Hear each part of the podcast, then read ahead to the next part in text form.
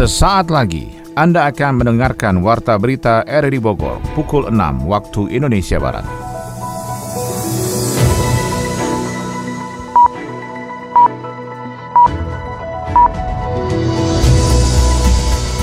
Selamat pagi dan salam jumpa. Kembali kami hadir dalam Warta Berita edisi hari ini, Sabtu 10 Juni 2022. Siaran ini bisa Anda dengarkan melalui audio streaming pada aplikasi RRI Play di perangkat smartphone Anda dan turut disiarkan Radio Tegar Beriman Kabupaten Bogor. Berikut kami sampaikan berita utama.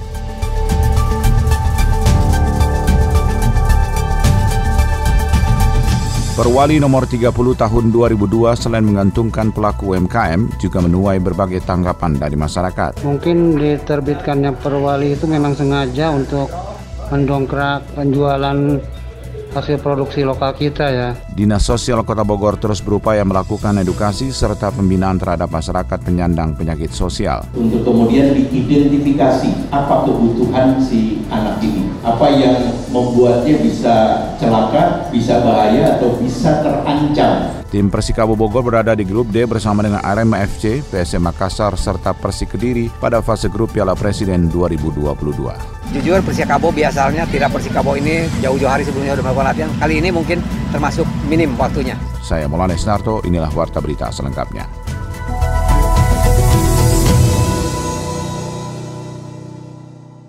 Pemerintah Kota Bogor mengeluarkan perwali nomor 30 tahun 2022 tentang diwajibkannya ASN setempat menggunakan pakaian kasual produk industri kreatif dalam negeri atau produk lokal. Hal itu membuat para pelaku UMKM optimis dapat meningkatkan usaha mereka. Kita akan ikuti laporan Adi Fajar Nugraha. Pelaku UMKM di Kota Bogor menyambut baik inisiasi Perwali nomor 30 tahun 2022 tentang penggunaan produk lokal dalam pakaian dinas di lingkup pemerintahan Kota Bogor. Ratna Handayani, seorang pelaku UMKM batik di Kota Bogor mengaku adanya Perwali tersebut menjadi penyemangat dan pendorong para UMKM untuk kembali bangkit pasca diterpa pandemi COVID-19. Hal ini membuktikan bahwa pemerintah hadir secara nyata dalam membantu memasarkan produk UMKM. Jadi saya bisa menurut pendapat saya pribadi Perwali tahun 2022 ini memang menjadi penambah semangat bagi kami UMKM untuk bisa lebih besar kemudian juga ada secercah cahaya yang cukup besar gitu membuat kami uh, jadi lebih jauh lebih bersemangat. Menurut Ratna, dukungan pemerintah itu perlu didukung oleh pola pikir para pelaku UMKM yang harus maju dan mau berinovasi. Para pelaku UMKM juga harus optimis dalam mengembangkan produknya harus memiliki daya saing global sehingga bisa merambah ke pasar ekspor. UMKM sendiri mindsetnya harus dibangun dulu ya harus dibangun harus diberikan contoh bahwa kita bisa besar loh gitu. Karena kekhawatiran mereka tuh banyak. Padahal untuk maju itu kan artinya kekhawatiran tuh memang harus ada cuman terukur gitu loh. Mindsetnya dulu harus dibangun bahwa oke okay, aku harus besar harus bagaimana harus menjadi lebih besar dari sekarang harus bisa menambah uh, ekspor sekian itu kan uh, mindsetnya dulu dibangun gitu. sebelumnya Wali Kota Bogor Bima Arya telah menerbitkan Perwali nomor 30 tahun 2022 tentang pakaian dinas bagi aparatur Sipil Negara atau ASN di lingkungan Pemkot Bogor. Dalam perwali tersebut, para ASN diwajibkan menggunakan pakaian casual dengan produk lokal setiap hari Selasa. Bima Arya ingin ASN menjadi motor penggerak kebangkitan produk lokal dan UMKM di kota hujan. Perlu dikembangkan, bukan asal produk lokal sudah masuk departemen store, sudah masuk mall tidak. Ya, tapi betul-betul produk lokal. Dan ini perwali nomor 30 tahun 2022, setiap hari Selasa. Nah, setiap hari Kamis kita pakai pangsi, Sunda. Setiap hari Jumat kita pakai batik atau etnik. Jadi ada tiga hari dalam seminggu kesempatan untuk menggunakan produk lokal.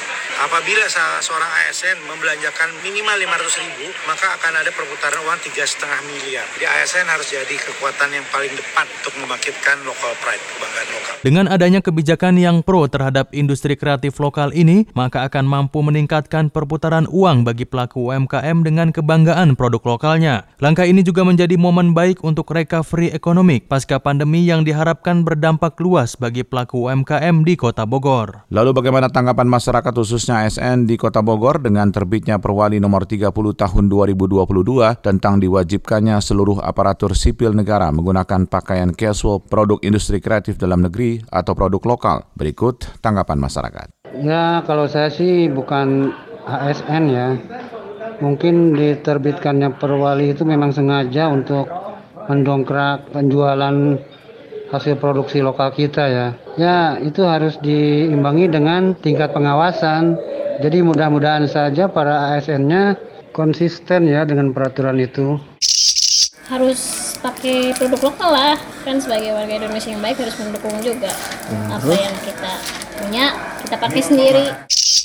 Sebagai salah satu PNS di Kota Bogor, sangat mendukung peraturan wali kota nomor 30 tahun 2022 tentang pakaian dinas ASN. Salah satu alasannya adalah untuk meningkatkan produksi industri usaha mikro, kecil, dan menengah yang selama pandemi ini terpuruk. Mudah-mudahan dengan adanya kebijakan ini, para pengusaha kecil UMKM itu dapat meningkatkan kembali uh, produktivitasnya. Saudara masih terkait perwali nomor 30 tahun 2022.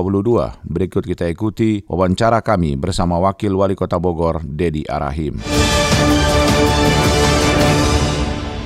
Sejauh mana misalnya perwali ini bisa dilaksanakan di lingkup ASN Kota Bogor. Untuk itu saya sudah bersama dengan Wakil Wali Kota Bogor, Pak Dedi Arahim yang sudah bersama, bersama saya di line telepon. Ini menarik juga Pak Dedi.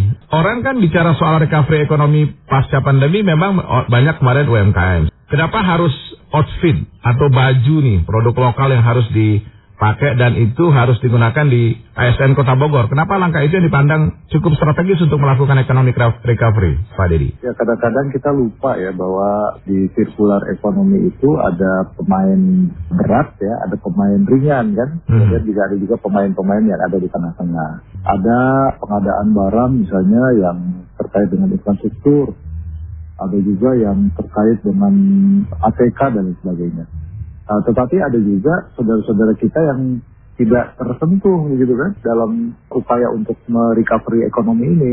Dan kebanyakan mereka ini adalah pengusaha-pengusaha yang dari hulu ke hilir itu survive sedemikian rupa uh, di satu sisi, tetapi di satu sisi yang lain sebetulnya tenaga kerjanya juga luar biasa. Hmm. Dan sepertinya hal-hal seperti ini harus kita berikan perhatian.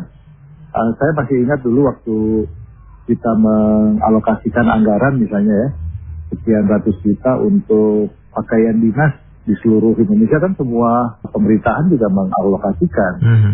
Padahal di luar itu ada triliunan yang dipakai untuk pengadaan barang dan jasa yang lain. Jadi kadang-kadang yang kecil-kecil yang justru menyentuh masyarakat kecil langsung ya, uh, kadang-kadang justru kita kita protes. Mm -hmm. Nah, sementara yang jumlahnya ratusan miliar, puluhan miliar, bahkan triliunan malah tidak ter ini ya tidak tidak diproses kan gitu kan atau tidak menjadi perhatian. Uh, kemudian juga yang kedua terkait dengan produk dalam negeri. Saya pikir sejak zaman Pak Ginanjar Kartasasmita ya waktu hmm. zaman dulu ada Menteri Pemberdayaan Produksi Dalam Negeri begitu kan. Hmm. Uh, sektor industri kita sebetulnya sudah siap ya sudah mulai semua di Jawa Barat apalagi di Bogor apalagi hmm. produk garment dan fashion dan lain sebagainya juga hmm. sudah banyak yang memproduksi tetapi lupa siapa yang mengkonsumsi kan gitu kan. Yeah. Nah, kadang-kadang kita orientasinya ekspor, tahunya uh -huh. ada factory outlet.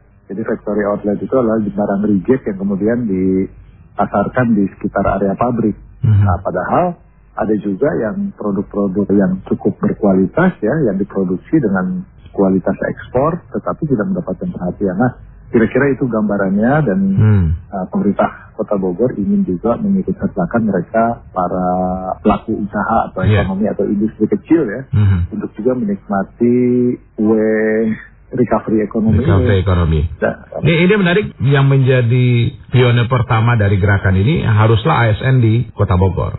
Kan perwalinya tuh setiap Selasa ya Pak Dedi ya?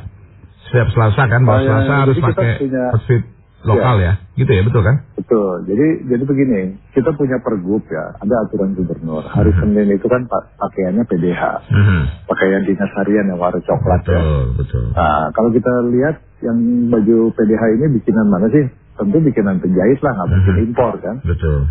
Kemudian hari Selasa bajunya baju bebas ya, hmm. nah, bahasanya. Casual ya casual selama masih memenuhi etika kantoran. Ya. Casual resmi lah ya, tetap pakai kemeja, ya, pakai jadi, sepatu dan sebagainya. Uh, dan nggak boleh blue jeans yang pasti uh, uh, dia boleh pakai jeans tapi bukan blue jeans kan gitu ya.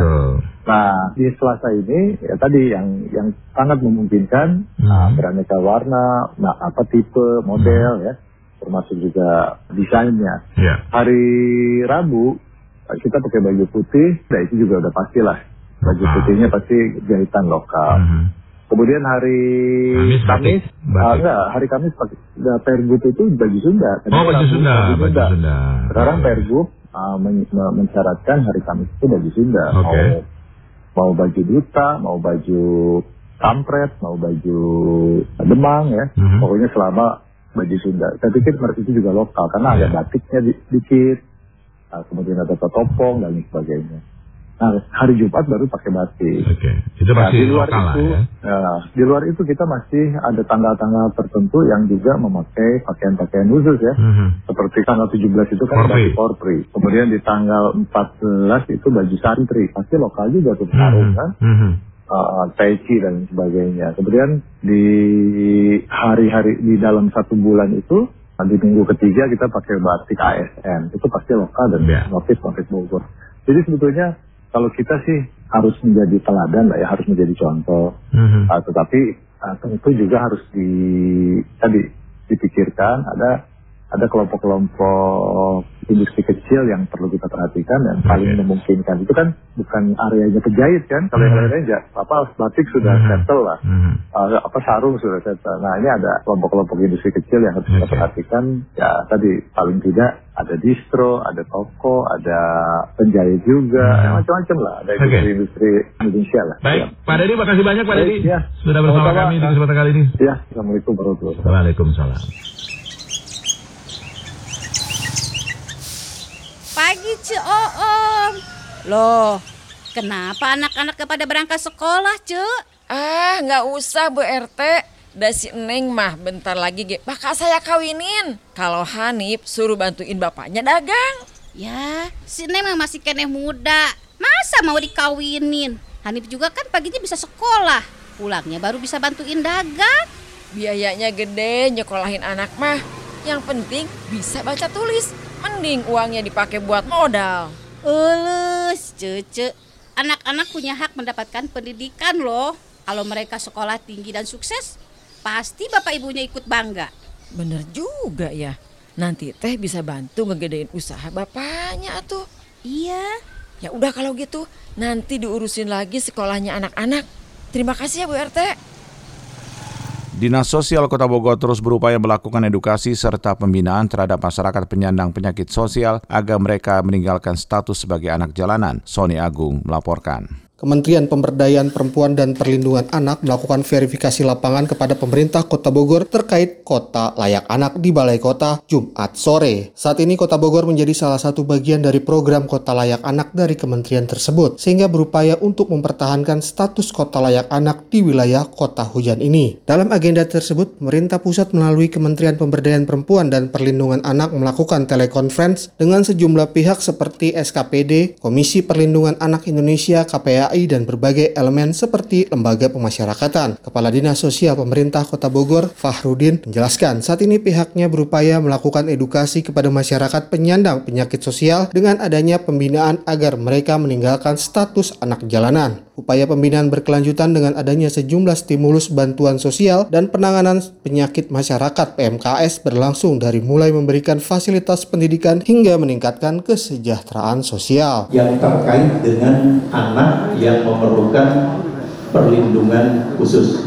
Nah biasanya kami mendapatkan informasi anak-anak yang memerlukan perlindungan khusus itu dari pihak kepolisian, kemudian dari pihak kejaksaan, kemudian dari pihak pengadilan. Nah kami menyediakan tenaga pendampingan untuk anak-anak yang berkebutuhan khusus. Jadi begitu ada satu kejadian, kami siap melakukan assessment, home visit, baik di rumahnya atau di lembaga-lembaga yang menangani anak tersebut untuk kemudian diidentifikasi apa kebutuhan si anak ini, apa yang membuatnya bisa celaka, bisa bahaya atau bisa terancam sehingga diperlukan perlindungan khusus Sementara itu, upaya mewujudkan kota layak anak di Kota Bogor juga mengikut sertakan dari eksternal pemerintah setempat sehingga ada peran serta Badan Pemasyarakatan Bapas. Kepala Badan Pemasyarakatan Bapas Bogor, Teolina Saragi, mengungkapkan, proses hukum kepada anak dengan sistem pencegahan dan persuasif terus dilakukan untuk meminimalisir tindakan melawan hukum dari anak. Partisipasi juga berlangsung dari masyarakat agar dapat lebih mengawasi dan dan memberikan perhatian terhadap tumbuh kembang anak di sekitarnya. Jika terjadi permasalahan hukum terhadap anak, maka Bapas mengupayakan adanya penyelesaian secara persuasif sehingga tidak membawa ke implikasi ranah hukum dengan adanya pendekatan kekeluargaan. Jadi salah satu tugas kami ini ya Ibu Bapak tadi saya sampaikan mendampingi anak yang melanggar hukum di bawah umur kemudian membuatkan litmasnya kenapa anak ini mama membunuh atau mencuri. Ini tugas kami PK mendampingi mereka membuat latar belakang memberikan rekomendasi kepada pihak aparat hukum lain yakni dari mulai kepolisian kejaksaan pengadilan di mana kami mengupayakan upaya diversi kepada mereka. Pengalihan penyelesaian penyelesaian perkara anak untuk tidak sampai pada jalur yang panjang, tidak sampai harus ke pengadilan, tapi bisa diselesaikan di tingkat kepolisian, kejaksaan maupun tingkat terakhir, ya alternatif terakhir mesti masuk ke sidang pengadilan. Dengan kota layak anak, maka Bogor menjadi salah satu bagian mengupayakan visi kota Bogor sebagai kota ramah keluarga untuk menjadi bagian menciptakan sumber daya manusia yang unggul. Sebuah pabrik pengolahan tahu berkapasitas produksi 500 kg per hari ditutup Badan Pengawas Obat dan Makanan BPOM RI di Kampung Waru, Kaum, RT 8 RW 2, Desa Waru Jaya, Kecamatan Parung, Kabupaten Bogor. Ikuti informasi ini bersama Yofri Haryadi. Yang cair itu 30 kg.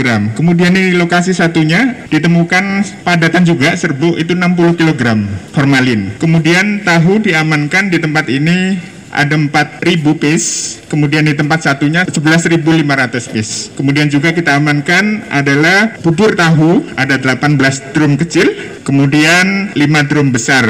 Kemudian ada air satu tangki 500 liter yang mengandung formalin. Sebuah pabrik pengolahan tahu berkapasitas produksi 500 kg per hari ditutup Badan Pengawas Obat dan Makanan BPOM RI di Kampung Waru Kaum, RT 8 RW 2 Desa Waru Jaya, Kecamatan Parung, Kabupaten Bogor. Usaha produksi tahu dengan skala menengah tersebut memiliki dua lokasi pengolahan berukuran cukup besar. Diketahui menggunakan formalin sebagai bahan campuran pengawet makanan dengan skala pemasaran meliputi Bogor, Tangerang, dan Jakarta. Kepala BPOM RI Penny Kalukito mengungkapkan pemerintah telah berupaya memberikan pemahit pada zat kimia formalin yang akan mempengaruhi rasa pada makanan jika dicampurkan. Formalin digunakan masuk ke jalur pangan ya. Sebagaimana Bapak Ibu ketahui bahwa formalin itu digunakan untuk proses produksi kayu, pengawetan jenazah ya, desinfektan ya dan lain-lain ya yang kalau masuk ke jalur pangan dan kemudian dikonsumsi oleh manusia tentunya ada efek-efek samping lainnya, bisa yang jangka pendek, bisa yang jangka panjang terakumulasi yang kita tidak pernah tahu ya.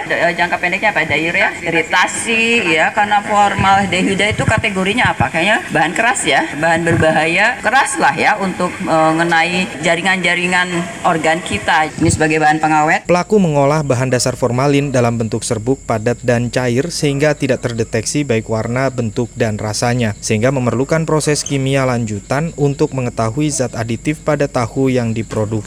Sementara itu Kepala Dinas Penanaman Modal Perizinan Terpadu Satu Pintu Kabupaten Bogor Dace Supriyadi menambahkan untuk izin usaha perdagangan tahu dengan merek LMJ sudah ada. Namun untuk izin operasi usaha pangan belum dimiliki. Bahkan dua lokasi pabrik belum memiliki izin mendirikan bangunan. Tanda daftar perusahaan udah terdaftar, punya usaha gitu. Tapi yang paling utamanya ini kan produksi. produksi. Jadi harus ada izin dasar itu dari mulai izin bangunan, izin operasionalnya, nah, itu kan izin operasionalnya ya ini salah satunya dia belum memiliki sertifikat untuk oh, produksi tahu ini. Kalau dilihat dari di sini data terdaftar dari tahun 2017, temuannya dari Badan POM ya. Dinas dinas kita kan ada dinas teknis. Dinas teknis ini yang, yang belum melakukan tindak lanjut ya baru-baru tahu ikut diundang sini, belum menangani kita juga.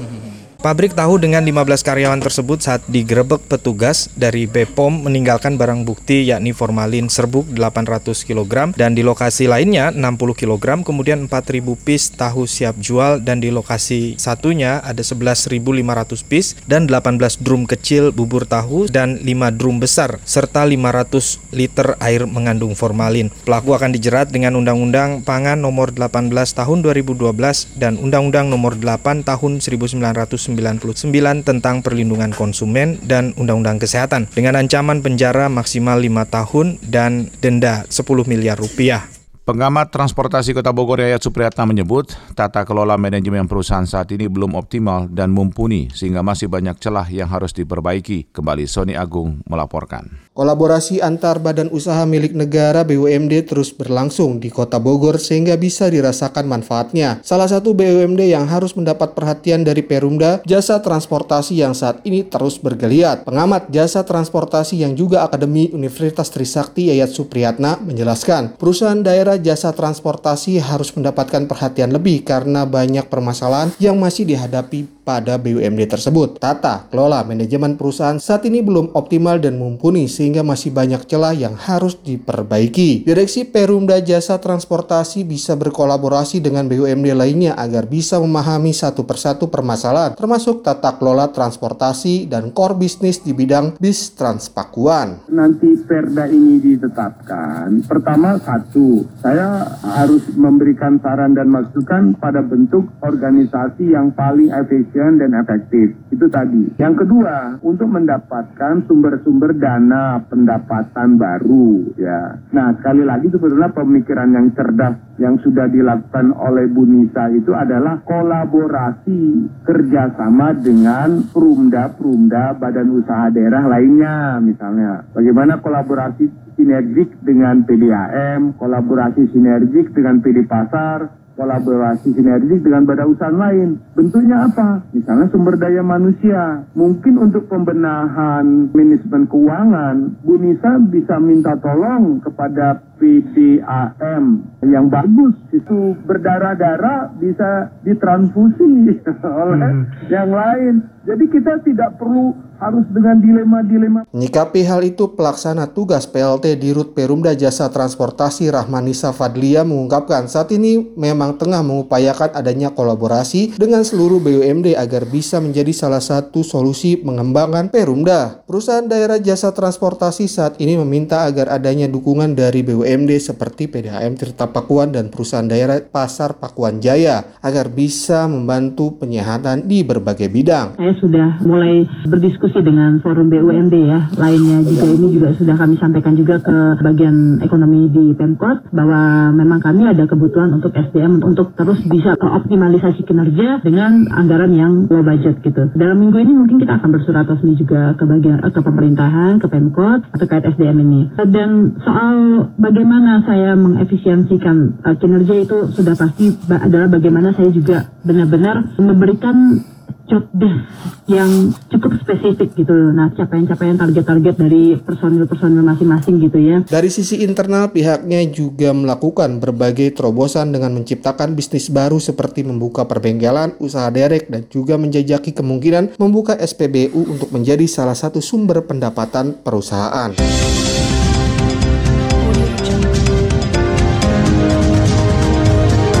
Anda tengah mendengarkan Warta Berita RRI Bogor. Dari dunia ekonomi, pemerintah mengembangkan sistem serupa aplikasi Peduli Lindungi untuk pembelian minyak goreng dengan imigrasi program Sistem Informasi Minyak Goreng Curah Simira. Deputi Bidang Ekonomi Kementerian Perencanaan dan Pembangunan Nasional Bapenas Amalia Adininggar Widya Santi menyebutkan pertumbuhan ekonomi 5% per tahun tidak akan cukup untuk membawa Indonesia menjadi negara maju. Dua info ekonomi tadi akan disampaikan Adi Fajar Nugraha. Pemerintah segera menerapkan sistem QR Code untuk pembelian minyak goreng curah. Hal ini untuk memperbaiki tata kelola distribusi minyak goreng dan mencegah kelangkaan ke depannya. Menko Kemaritiman dan Investasi Luhut Binsar Panjaitan mengungkapkan, pemerintah mengembangkan sistem serupa aplikasi Peduli Lindungi untuk pembelian minyak goreng dengan imigrasi program Sistem Informasi Minyak Goreng Curah atau SIMIRA versi 1.0 ke 2.0 yang sedang berjalan. Dijelaskan Luhut, semua pelaku usaha crude palm oil atau CPO wajib terdaftar di sistem Simira. Nantinya kata Luhut, sistem ini akan menjadi super apps untuk mengatasi pengelolaan minyak goreng dari hulu ke hilir. Dengan sistem Simira ini, pemerintah berharap jalur distribusi dapat berjalan dengan normal dan harga minyak goreng curah yang sudah berlangsung dapat terus menuju ke harga Rp14.000 per liter. Pasalnya dari laporan masih ada di sejumlah daerah harga minyak goreng curah di atas Rp14.000 per liter. Luhut juga memastikan bahwa pemerintah segera menjalankan audit terutama bagi perusahaan yang tidak mendukung dan berperan dalam program Simira. Indonesia harus mencatat pertumbuhan ekonomi 5,7 persen per tahun untuk mencapai target menjadi negara maju pada 2045 mendatang. Deputi Bidang Ekonomi Kementerian Perencanaan dan Pembangunan Nasional, Amalia Adininggar Widiasanti, mengatakan pertumbuhan ekonomi 5,7 persen per tahun itu perlu dicapai sejak 2022 hingga 2045. Menurutnya, pertumbuhan ekonomi 5 persen per tahun tidak akan cukup untuk membawa Indonesia menjadi negara maju. Karena itu ia memandang Indonesia memerlukan proses pengembangan industri pengolahan dengan memanfaatkan inovasi dan teknologi. Pada 2021 saja industri pengolahan yang tumbuh 3,39 persen secara tahunan menjadi penyumbang terbesar pertumbuhan ekonomi, yakni mencapai 0,70 dari total pertumbuhan ekonomi sepanjang 2021 yang sebesar 3,69 persen.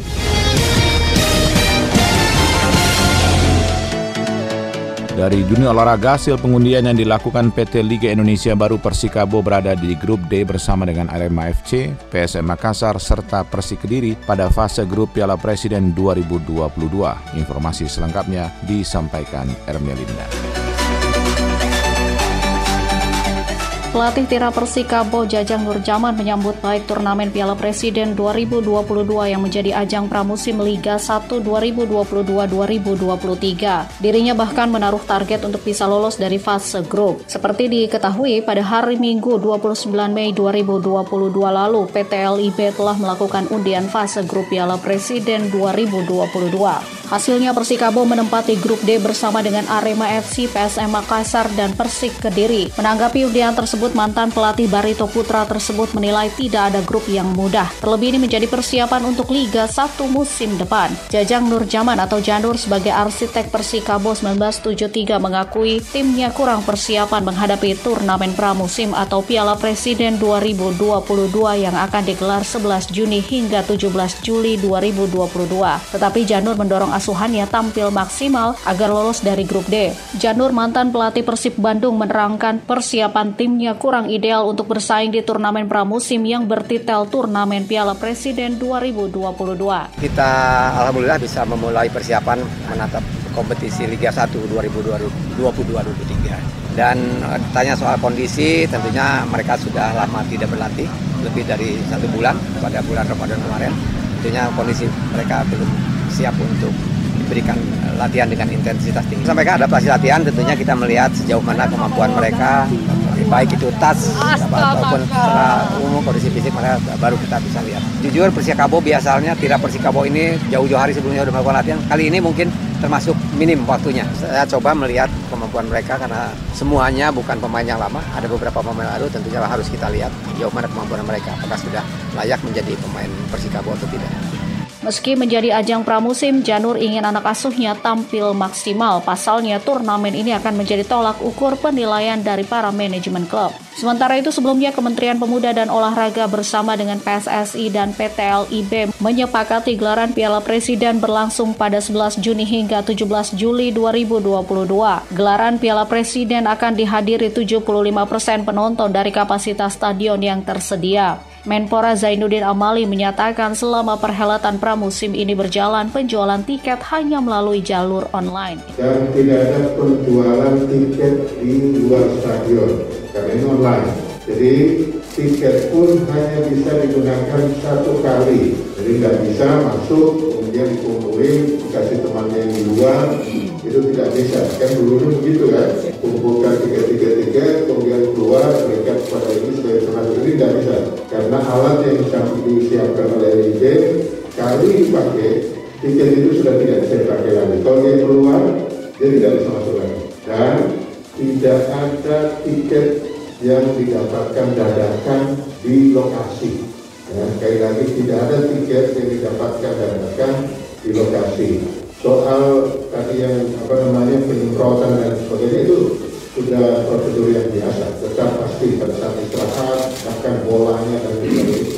Piala Presiden 2022 akan berlangsung di empat kota, Bandung, Solo, Malang, dan Samarinda. Grup A bermain di Stadion Manahan Solo, Grup B di Stadion Segiri Samarinda, Grup C di Stadion GBLA Bandung, dan Grup D di Stadion Kanjuruhan Malang.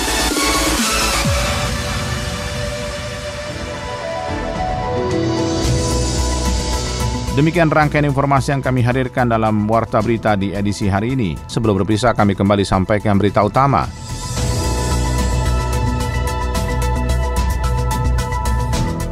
Perwali nomor 30 tahun 2002 selain menggantungkan pelaku UMKM juga menuai berbagai tanggapan dari masyarakat.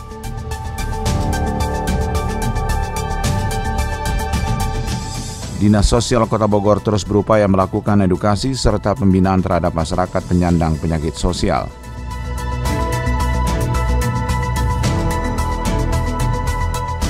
Tim Persikabo Bogor berada di grup D bersama dengan Arema FC, PSM Makassar, serta Persik Kediri pada fase grup Piala Presiden 2022.